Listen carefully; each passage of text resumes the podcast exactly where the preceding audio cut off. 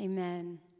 So now, as families in our homes, we're just going to take a minute and we're going to join in prayer with two of our own, Leo and Tracy Cuccinata. Good morning, Trinity. Happy Palm Sunday. Good morning, everyone. Pastor Kirk has asked Tracy and I to pray for the workers that are still out there working, just as, as if nothing has ever happened. And in most cases, they're they're overworked, they're weary, they're tired, they're fearful. And there's a scripture in Isaiah that's been placed upon my heart that I want to share with you. It's in Isaiah 40 28. Have you not known, have you not heard, the everlasting God, the Lord, the creator of the ends of the earth, neither faints nor is weary, his understanding is unsearchable. He gives power to the weak, and those who have no might, he gives strength.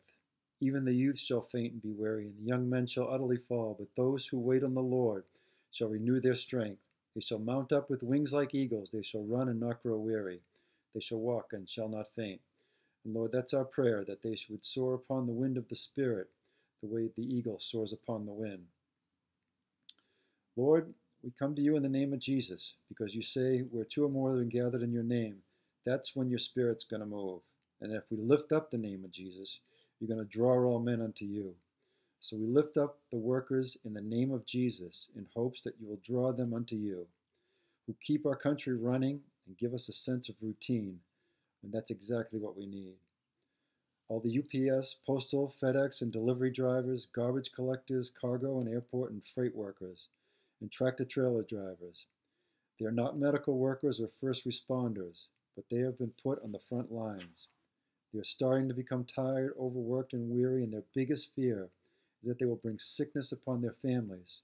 So we plead the blood of Jesus upon all these workers, that no weapon formed against them shall prosper, for you bore our stripes so that we could be healed, and that you would cast out all fear, for you didn't give us a spirit of fear, but of power and love and a sound mind.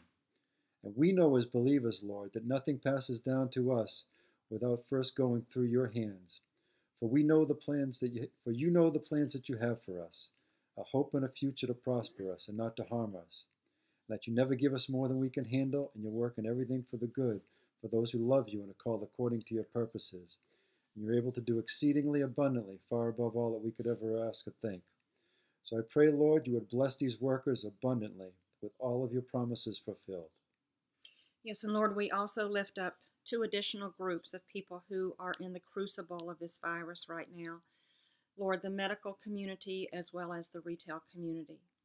And Father, for the medical community, we lift before your throne, Lord, physicians, Lord, nurses, specialists, case managers, Lord, social workers, therapists. Lord, we lift up to you those who are working in the ancillary services. Lord, those who are in housekeeping, who are doing the best that they can do to Lord, ensure that there is a safe and sterile environment. Lord, for those who work in cafeterias in these facilities, Lord, the people who are doing the best that they can to provide nourishment, Lord, for patients and for staff, Lord. Father, we ask that you would be gracious and merciful to all of them. And Lord, we know because we continue to hear that one of the greatest needs, uh, Lord, are the materials, the equipment for them to do the job that you have called them to do. Lord, the protective breathing equipment. Lord, they are so desperate for these items, Lord. And Father, we don't know how, but we know that you are the great provider. You are Jehovah Jireh. You are the medical the, the miracle worker, Lord God, in the medical field as in every field. Lord, would you raise up people in our communities who have the resources and who have the means, Lord, to acquire all of these vital, Lord, uh, pieces that are necessary. And Father, we pray, Lord, for those who are working directly with the patients, Lord. Um, they are seeing, Lord, death in numerous, uh, Lord, instances, Lord, things that, um, Lord, they're not equipped for, um, Lord, emotionally as well. And so, Father, I ask for, uh, Lord, just your comfort for them, your comfort for them in this time, Lord God. And Father, we know that many of them have left the security of their home and their family to live in hotels, Lord, during this time because they do not want to infect their family members. And Lord, this is so hard for them, Lord. We pray, Lord God, that you would be their comfort, that you would be their, um, Lord, just their encourager during this time. Lord, that they would cast the weight that they are carrying on their shoulders, Lord, onto you. Father, we pray for their families who are on the other side, who are watching and are anxious and fearful, Lord. We ask, God, that you would comfort them, that you would bring peace to them, Lord God. And Father, we lift up to you those who are working in the retail industry. Father, those who are going to work every day to ensure that, Lord, we can continue to buy groceries and medications and all of the other items that are basic essentials for our everyday needs. And Lord, these particular people, Lord, unlike medical workers, these people have not been trained in working with large groups of people in crisis. And Lord, so we are hearing, we know that they are also despondent and overwhelmed. And Lord, they need you. They need your help. Lord, they need your reassurance. They need your guidance. And Father, this group of people in particular, Lord, are, Lord, they are those who in most societies are at the bottom, Lord, of the ladder, but we see how vital they are, Lord, um, to continue to keep everything moving, Lord, um, and what a blessing they are to us. And Lord, I ask, God, that you would help us to remember that when we encounter them. Lord, that we would be your arms and your heart, and we would reach out to them, Lord, and uh, just be a source of encouragement and hope and your light to them as well, Lord God. And Father, for those in those fields who know you, Lord, may they press into you and may they lean into you and may they experience you, Lord, as they never have before. And Lord, for those who do not know you, Lord, I would pray that we would continue to be that vessel, Lord, that we would continue to be your arms and your heart and your voice in these times, Lord. We thank you that we can call upon you, Lord, that you are with us and even though we don't know what lies ahead, Lord, we know that you call us to not look to the left or not to, to the, look to the right, but continue to keep our eyes and our focus on you. And we all we ask all of this, Father, in the name of Jesus. Amen. Amen. Happy Palm Sunday. Amen. Thank you.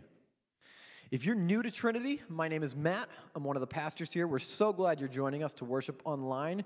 Um, and if you are live with us this morning on YouTube or Facebook right now, why don't you go ahead and say hi? You can chime in and let us know what city or town you're worshiping from. You can even tell us if it's the first time you're here with us. Um, if you think the service would be meaningful to your friends and family, you can also feel free to share it on your social media accounts as well. And remember to follow along with us. Go to Facebook or Instagram and search at TrinityNR. You can also go to trinitynr.org to check out our website. And if you scroll down the homepage there, you'll see a spot where you can subscribe to our emails if you want to stay updated and in the loop with everything we're doing. Uh, lastly, if you want to have access to things like sermon notes and small group questions that you can use, go to the App Store and look up Trinity NR or Trinity North Reading, and you can download our app there. And with that, I want to pass it off to Leanne Ray to share with us for a few minutes now. Good morning. I have some great things to share about Kids Church today. It is Palm Sunday, Easter is next Sunday, and every Kids Church family will be receiving this Easter guide. It's an eight day journey with your family from Palm Sunday to the resurrection. There's a devotional and a family activity for you to do every day this week. I will also be posting an Easter scavenger hunt on our Instagram page. Look for it at trinity.kidschurch. You will need to solve some clues, hop in your car, and take some family selfies along the way. I also want to take this opportunity to just share how proud I am of the kids at Trinity and all that they're doing to serve others. Last week, I asked the kids to think about what they have to share for Jesus to use and multiply.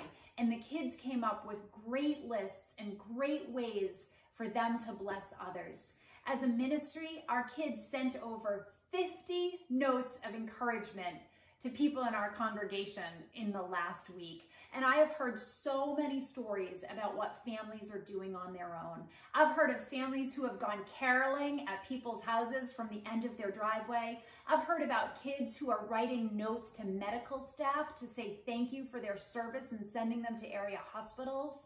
And I've heard about a lot of kids who are participating in birthday party parades from their cars. Kids, you are doing a wonderful job in serving and encouraging others.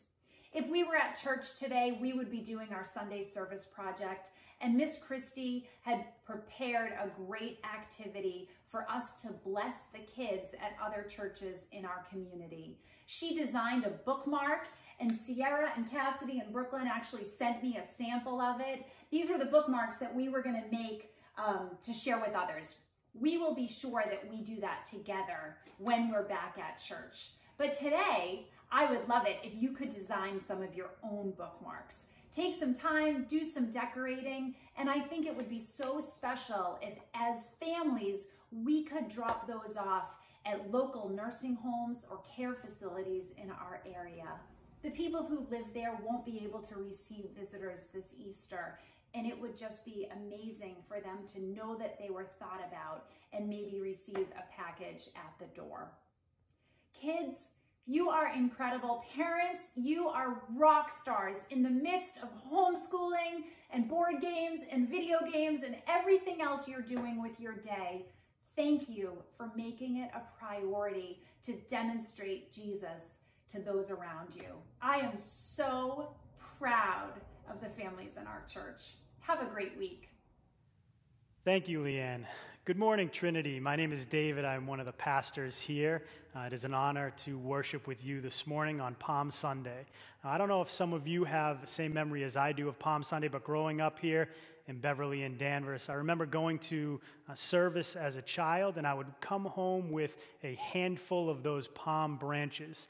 And I don't know where I got this idea, but I would take those palm branches, I would put them under my mattress in the belief that they would bring me good luck throughout the entire next year. Now, of course, Christianity is not about believing in something under our mattress that brings us good luck, but believing in someone on a cross that brought us peace, that person being Jesus Christ.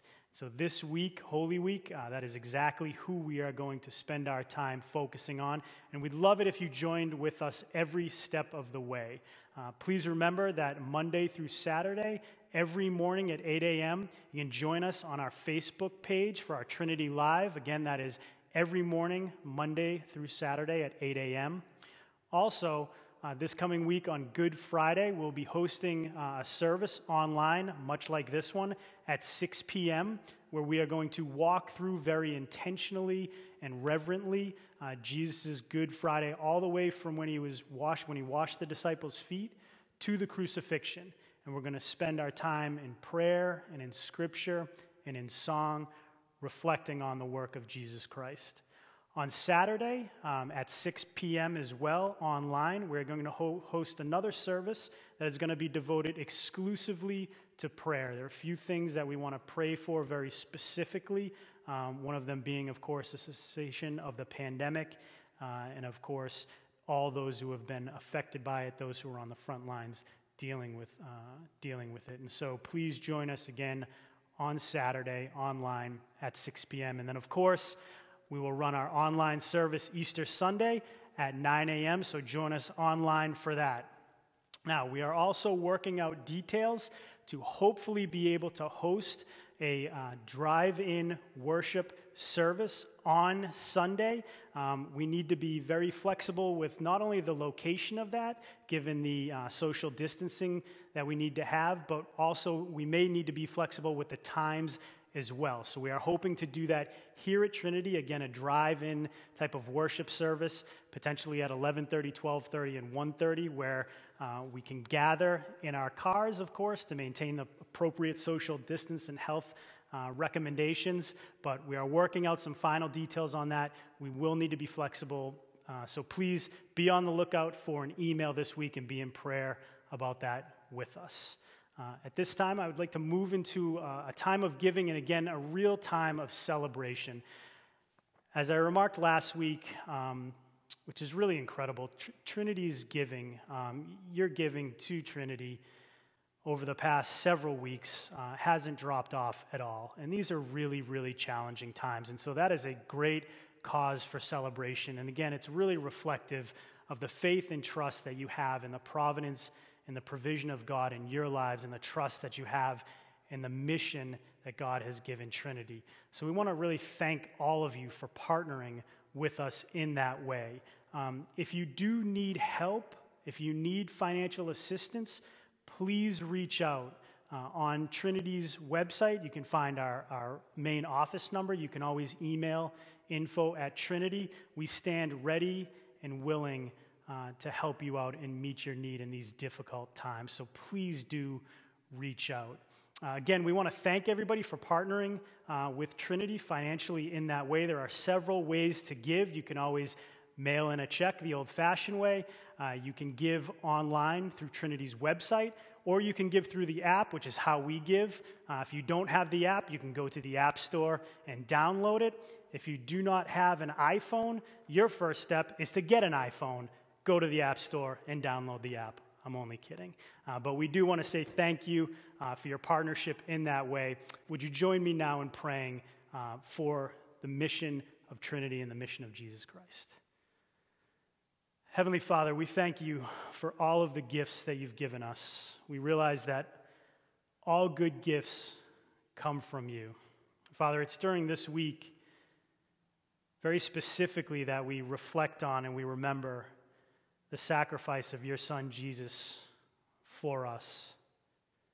And as I think through his, his last week here on earth and, and his, his sacrifice, Father, we just remember that, that you held nothing back in giving your Son, and he held nothing back in his sacrifice, in his death for us, Father. And it is with that spirit of remembrance, that spirit of thankfulness, of gratitude. Father, that I pray that we give from that place, remembering his sacrifice for us. Father, would you produce in us, produce in me, a joyful heart, a generous heart, to not hold anything in my life back from you whether that is my time, my talents, my energy, Father, my career, ministry, my family, Father, and certainly my finances. I pray that my giving comes from a place of gratitude and joyfulness of what you've given me, of what you've already done for me, Father. And I pray that for all of us here at Trinity. And pray again for those people who have been impacted by this pandemic and the number of different ways people have been impacted, Father.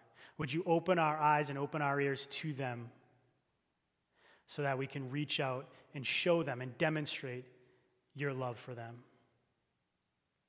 Father, we lift all of these prayers up to you. We know that you hear them. We know that you're listening. We know that you hear us. And we thank you for that. And it is only because of the sacrifice of your Son, Jesus, that we can come before your throne humbly yet boldly and ask you for this. And we do so in his mighty name. Amen. Well, at this time, I'd like to invite up Pastor Kirk to bring us the word. Thank you, David. Oh, happy Sunday, everybody. I'm going to make a crazy statement. That may sound crazy. I don't know. Some of you may not think it's crazy. But I think this can be one of the best Easter seasons yet. I know some of you might, on the other side of the camera, I can't see you, but you're probably giving me a bit of a raised eyebrow or maybe a stink eye. But, but seriously, I think this can be one of the best Easter seasons yet. Yes, I know we're physical distancing. Yes, I know that the dinners and the family barbecues and the Easter egg hunts have all been blown up. No, I don't think this COVID 19 outbreak is a good thing, nor would I wish it upon anybody. But I am consistently amazed by how our God can take a situation that really doesn't look good and turn it out for our good and for his glory. And the more that I've thought on this this past week, the more that I've realized, man, we as followers of Jesus are a part of a long, unbroken chain throughout history of men and women, other followers of Jesus, who have worshiped and celebrated him through all kinds of obstacles and seasons. We have men and women throughout history who've worshiped the resurrected Lord in the midst of plenty and famine, in peacetime and in wartime. When, when we're free to worship as we choose, and when we're forced to become an underground movement. The resurrection hymns have been sung in magnificent cathedrals and in damp jail cells, among thousands of people and a few in a very small house. It doesn't matter where it is. Will this Holy Week be totally different? Yeah, it will be different. Will it be what we want or prefer? No. But is our God still alive and working in the lives of real people? Absolutely. Absolutely. See, Easter can't be canceled or even degraded because our God is still alive and he's still on the throne. And while I know it's okay to feel sad and frustrated because so many of our cherished traditions uh, will be different this year, but ultimately it's not the traditions that make Easter. Our risen King has made a way for us to know him now and forever. Therefore, no famine, no war, no persecution, no crisis, no virus, not even the gates of hell can stop God's people from worshiping Him. Nothing, Paul said in Romans 8, can separate us from the love of God in Christ Jesus. And so, in order to love and protect one another and our neighbors, Easter will look different this week.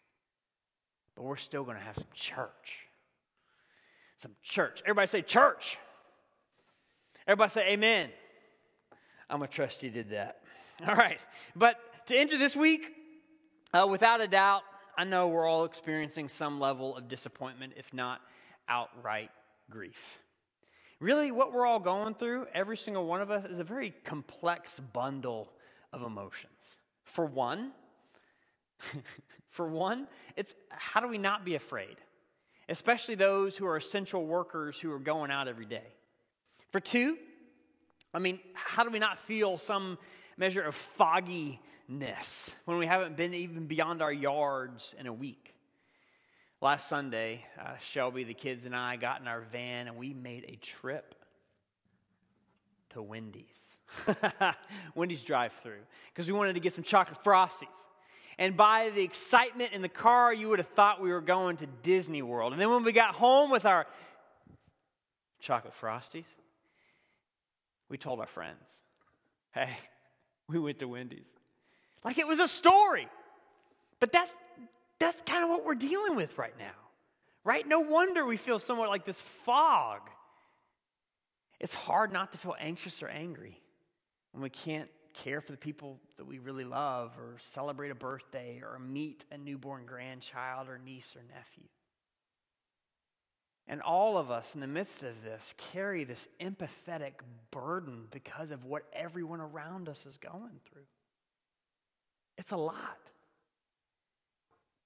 So, are we supposed to have just some joyful Easter? For many of us, our plans have been, ah, man, maybe we'll just write off Easter this year, just get through it, and then hope for a better one next year. Why can't we just be real? Like, you're supposed to have joy in the midst of all of this? Yeah. Yeah, I think we can.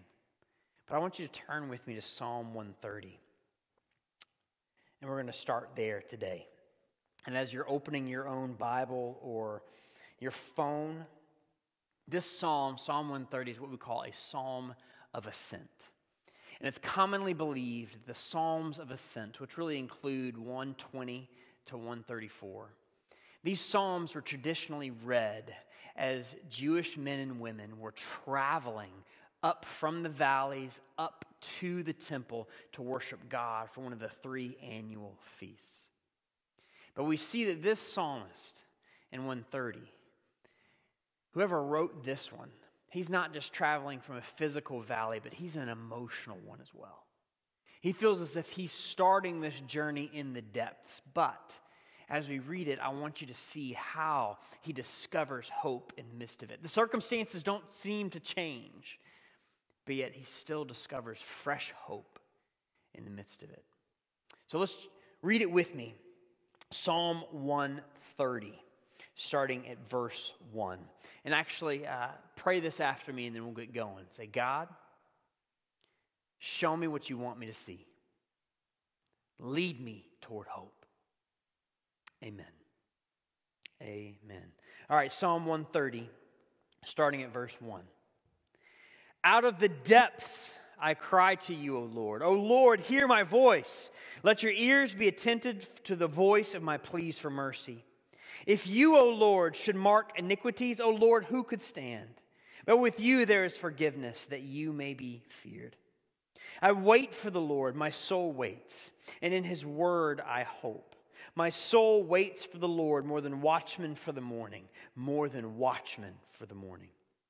O Israel, hope in the Lord, for with the Lord there is steadfast love, and with him is plentiful redemption, and he will redeem Israel from all his iniquities.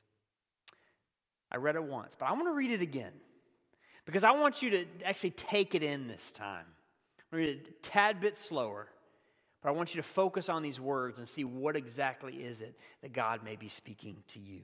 Psalm 130, verse 1. Out of the depths I cry to you, O Lord. O Lord, hear my voice. Let your ears be attentive to the voice of my pleas for mercy. If you, O Lord, should mark iniquities, O Lord, who could stand? But with you there is forgiveness, that you may be feared. I wait for the Lord, my soul waits, and in his word I hope. My soul waits for the Lord. More than watchmen for the morning, more than watchmen for the morning. O Israel, hope in the Lord. For with the Lord there is steadfast love, and with him is plentiful redemption. And he will redeem Israel from all his iniquities. I think there may be many of us who feel very similarly to how the psalmist, what the psalmist is describing in verses 1 and 2. This psalmist's journey does not begin with, with rays of sunshine and bluebirds on his shoulder. He's not trying to fake a smile, but he cries out, he says, from the depths. We've all had moments when it's difficult to grasp a vision of hope. Verse 1, he says, Out of the depths I cry to you, O Lord. As the psalmist begins his ascent, he allows himself to acknowledge that he's really struggling. Hamlet would call these depths the, the sea of troubles, right? The, the depths are this, somewhat vague idea to us, but we can imagine that, that he's overwhelmed or, or perhaps feeling forgotten or alone. Maybe he, he, he's ashamed or despairing, angry or afraid. But overall, it's this, this unnerving place. It's a, it's a thick fog of darkness that he can't really see what lies in the future. And I know that the term the depth seems somewhat vague, but, but the Psalms are often vague on purpose because they're inviting us to relate and go on this journey toward hope with them. See, the Psalms are not meant to be just someone else's story. They're inviting us to an interactive experience because it, as a guide throughout all types of seasons. And so when we come to Psalm 130, we don't come to it with a fake smile.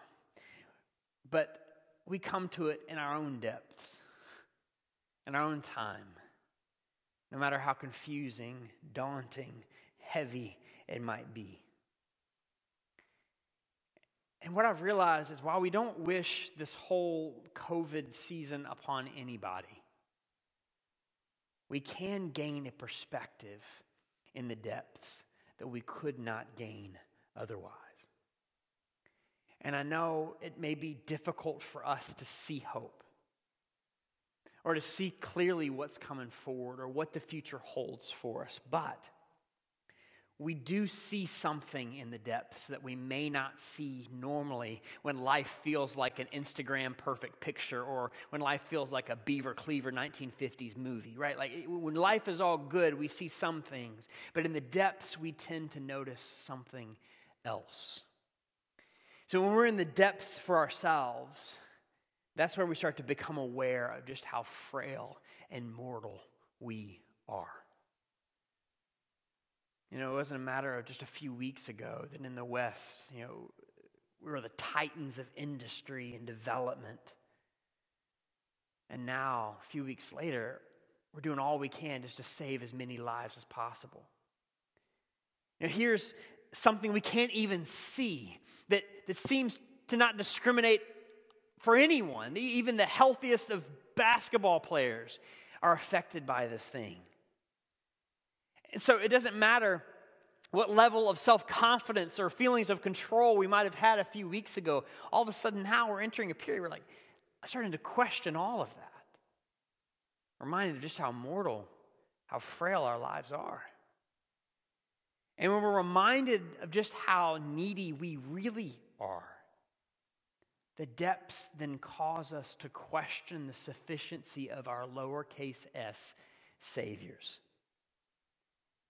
When we get into the depths, we see just how much we've trusted in certain people or things to keep us secure, but we've also realized just how incapable they are of doing so. We've placed so much hope in, in our jobs, our income, our government leaders, market forces, healthcare systems, and then we get into this season of realizing that they aren't fully in control either. And that often ends us feeling confused and, and bringing us to this feelings of depths, but in the depths, we feel as if our, all our sense of security is starting to be stripped away. And I've grieved for myself how much time, energy, money, resources, eh, worry I've spilt on people and things that can't ultimately promise to save me in this life, much less the life to come. But with that realization, the depths lead us to search for the one sufficient Savior. He says, I cry out to you, O Lord, hear my voice, the voice of my pleas for mercy. See, to cry out to the Lord means that, that he realizes he has one true hope. He's reached this point in his life where all the, the self help advice of, of, of fix yourself have all proven hollow. He's gotten to the end of his own power, and now he is looking to the Lord. See, it is in seasons like this that purify our focus and our faith if we allow them. It is the deep places that produce deep prayer. Last Sunday afternoon, I was watching another church's service online. And all of a sudden, just the weight of everything that's going on in our society, the burdens that I know many of you feel as a part of this uh, whole epidemic. All of that just, just hit me right at once, unannounced. And all I know to say is, I, I, I didn't know what else. I just started crying. I hadn't cried like that in years and years, but, but it was something that came from a deep place within me. I don't know what words I prayed, it doesn't really matter, but in that moment, I just felt like I was like, God, we need your mercy. We need you to come and intervene. But as I got up from that moment, all of a sudden I realized what came out of me, that God began to fill that with deeper trust and faith. I think this is why the famous British preacher Charles Spurgeon said, Pearls lie deep. Because it's in the depths we discover a deeper, richer faith. But, but when we're in these seasons, when we're in the depths, and that overwhelmed, angry, anxious, all of these things, what are we supposed to do? All right, God, like how am I supposed to, to spend this time? And, and so, what does the psalmist do next? Because I, we don't want to stay here in the depths. We, we, we, want to, we want to ascend exactly as the psalm talks about. But, but what do we do next? And the psalmist describes, he says, as we stand before our God in need, that's where we learn to wait well. wait well. And I know sometimes I, I, even asked as I was reading the psalm, wait? That's all we're doing is waiting. What do you mean wait? See, there's a big difference between waiting well and not waiting well. You know, we, we could spend this time and say, you know what, I'm just going to binge Netflix until and just ride this thing out as long as I possibly can. I'm just going to do nothing. But what does it look like to really wait well? And if we're going to wait well, what do we need to first of all acknowledge? See, to wait well, we first realize number one, that we cannot control God. We cannot control God. Do you ever notice that whenever we really need something or want something, that our first impulsive thought is to think, okay, why do I deserve this? Right? So if I'm going to ask someone to help me move, I'm going to first think about who owes me one, and then I'm going to ask that person first, right? Or if I go to Wendy's asking for a Frosty, I'm going to come up to the window and assume, okay, do I have the money to actually pay for this? Do I deserve this? And sometimes we treat God in the same way. We come to God and we cry out to God, but we want to say, all right, all right God, God, have, I, have I prayed enough? Have I read enough scripture? Have I, have I been kind enough to, to people in order to deserve his rescue. Sometimes we go to God treating him somewhat like Santa, right? You know, God, have I done enough good things so now you'll give me something in my proverbial stocking? But let's be real here. While that is our first impulse to think, why do I deserve it? Like, does God really owe us anything? Nope. Not at all. In fact, we failed to give God what he deserves from us, not vice versa. And the psalm is clear. It says, How can I stand at all before God? I haven't lived up to my own conscience, much less the standard of a holy God. Do I really think that, that, that, a few prayers and helping a few people means that the holy, eternal God now owes me something?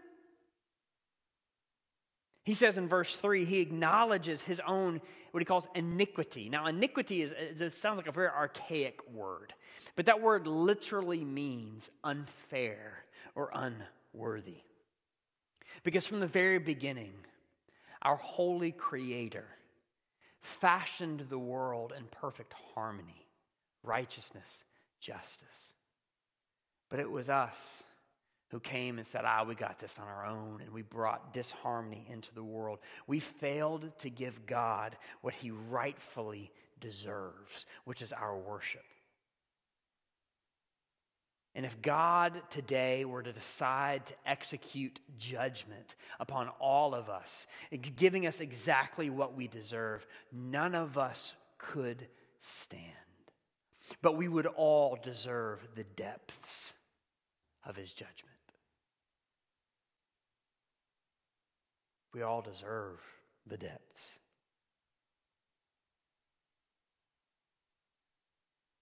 We certainly don't deserve the right to control or manipulate God. But to wait well realizes that as we wait, it's not about trying to control or get God to do what we want Him to do. But waiting well is learning to trust in His character instead. The psalm says, I wait for the Lord. My soul waits. In His word, I hope. The psalmist realizes that he can't do anything to ultimately make God do what he wants him to do. But one thing that he can be sure of is that God has revealed himself to us and he's going to trust God's word. I can imagine the psalmist is thinking back to the very beginning when God revealed himself to Moses on the mountain.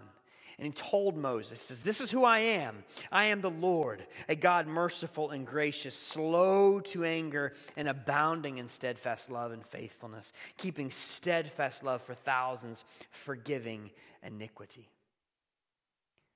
Will we take him at his word and believe that? Because in the depths, we realize that all of our false securities were challenged and proven insufficient. And when we turn to the Lord, we realize, oh man, I can't control him either. And we're left at that point with one question Will I trust that he is who he says he is? Will I continue to pretend like my false securities are good enough? Will I continue to play religious games to think that maybe I'm winning God over? Or will I wholeheartedly and completely trust that He's a God of forgiveness, steadfast love, and grace?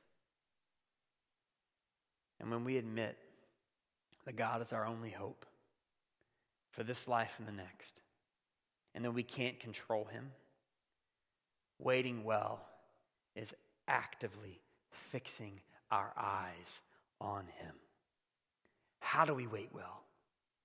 Well, the psalmist describes as he's waiting, he describes himself as a watchman or a night guard on the walls the top of the walls of the city, squinting through the darkness for the first sign of light. The watchman is not passively kicking back, he's actively leaning in, looking for a coming king to deliver him. The depths sharpened his focus on his Savior. The depths taught him to, to, to forget the distractions that don't really matter. And as he studied and meditated on God's word, on scripture, he stopped spilling all of his energy around trying to be good enough in his own strength. Instead, the scriptures started shaping his view of reality and where a place where he could go, God's word, a place where he could go, where his anxious soul could find rest. And the more that he began to take in, the hungrier he became for it until worship became his lifestyle. You know that throughout the whole Lent season, we've been going through this series called Rooted and Built Up Everyday Habits for Growth. That is what it looks like. That he has now, as someone who with undivided attention has become grounded toward the one hope that truly matters.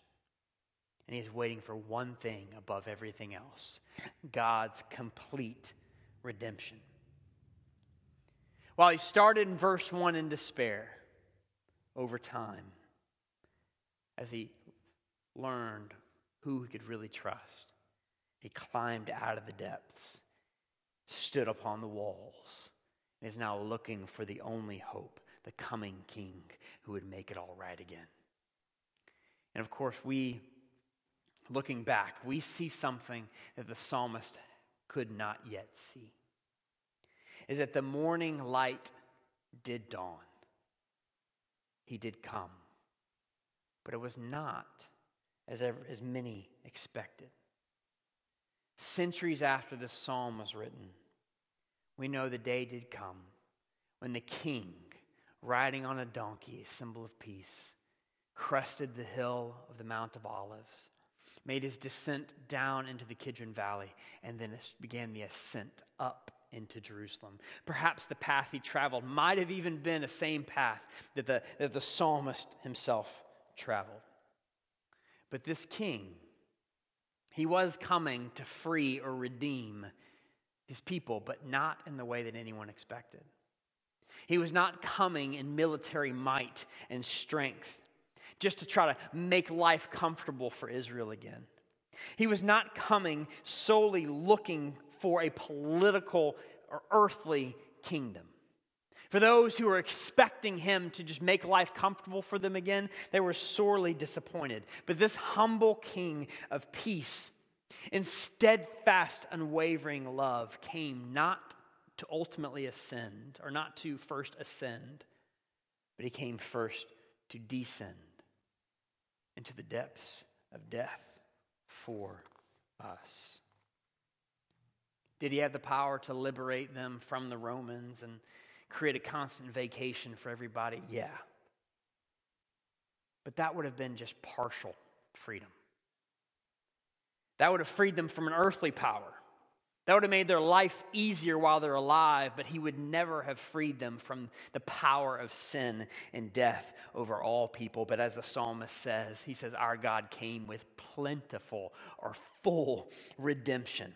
That no more sacrifice is needed because our Lord came to give his very life for us. And he says that it, he invites us to believe and place our ultimate hope in him. That he who knew no sin took our sin upon himself, that he might pay the debt that we owed and then give us his life in exchange. On our behalf, he went to the depths of the grave to remove the barrier of sin between us and God.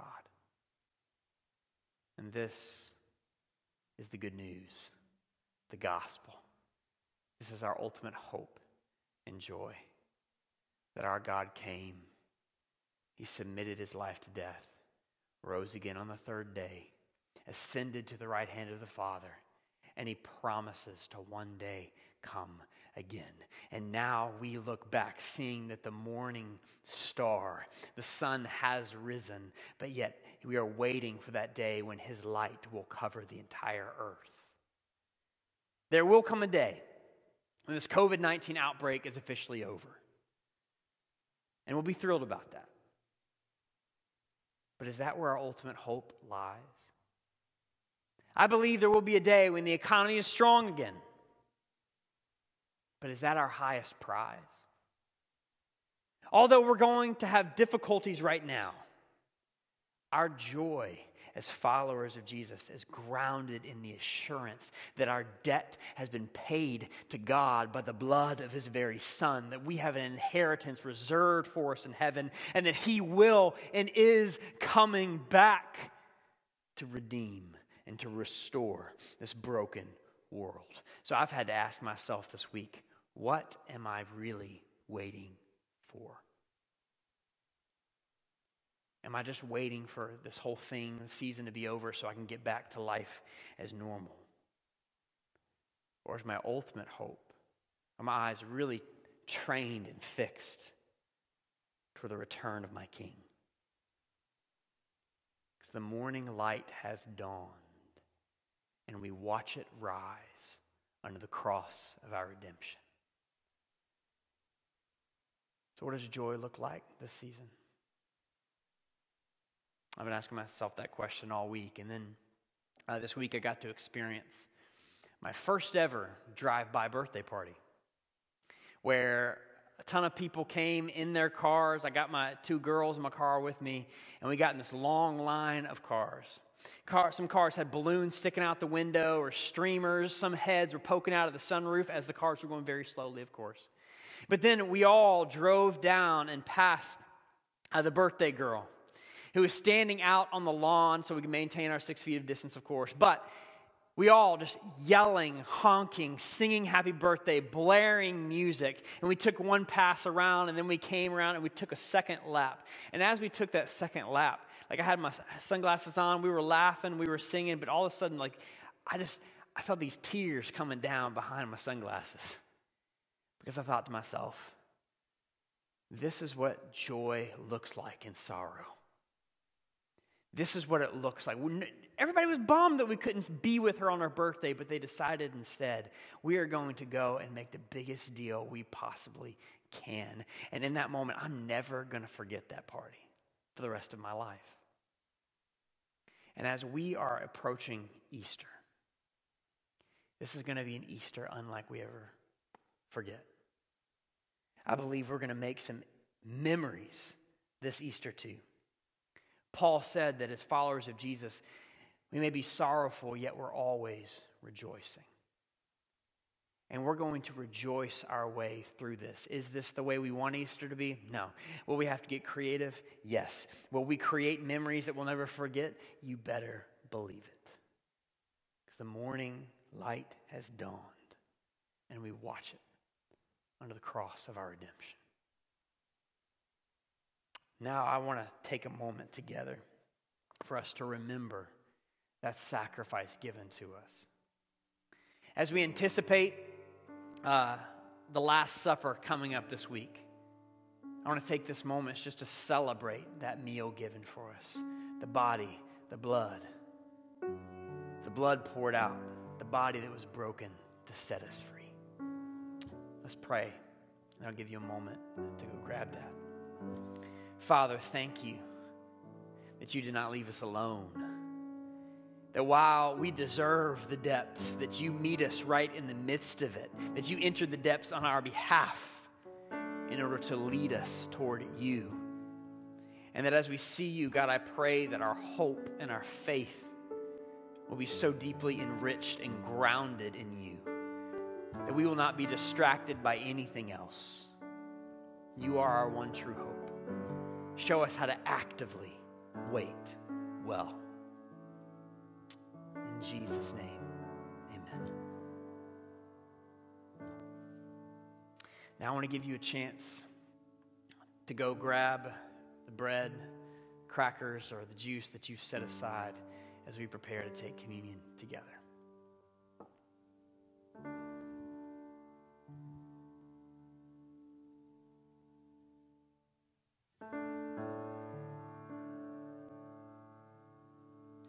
So now, with the juice and the crackers and the bread that you set aside, I want us to remember that, that this meal, anyone who has confessed Jesus as Lord of your life, like we can take this together. We are brothers and sisters in Christ. And so, wherever you are, when we take this together, it is an act of unity. And I want to remind everybody that this, for us, is a symbol. It's a way that we remember what Jesus did for us. Because on that last night, before he was arrested and taken to the cross, he gathered his disciples around for that Passover feast. But he took the bread, he gave thanks, he broke it. He said, This is my body broken for you. Take and eat in remembrance of me. And after supper, he took the cup. And he says, This is the blood of the new covenant poured out for the forgiveness of sin. And so we're going to take this all together at one time. Because when we take it at one time, it's a sign of unity. And if you want, if you're in a family and you want, uh, uh, maybe the parents want to serve the kids, uh, if you know your kids have received Jesus and you want to serve them, you're more than welcome to do that. But if you're sitting by yourself, you're more than welcome to serve yourself um, with that because uh, this is all part, we are all saved and redeemed, and you do not need a, a special pastor or priest in order to be able to serve that to you. We all have the Holy Spirit within us. So, as one body together, I want to invite you to take the bread, break it And then together, remembering his sacrifice for us, let's take and eat.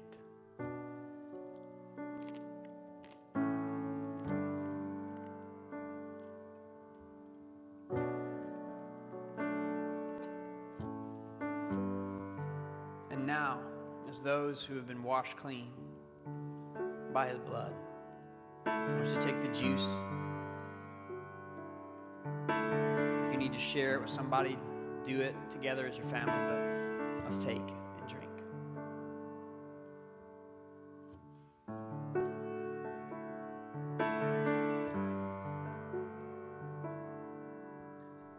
Now, will you pray with me? Jesus, we recognize that there's nothing that we've done to deserve this gift of eternal life. This life that isn't just waiting for us one day, but this life that begins now. But even though we do not deserve it, we come to you just deeply grateful for the gift that you've given us, for this journey that we're beginning this week to the cross and to the resurrection, that this is the greatest gift that you've that's ever been given to humanity.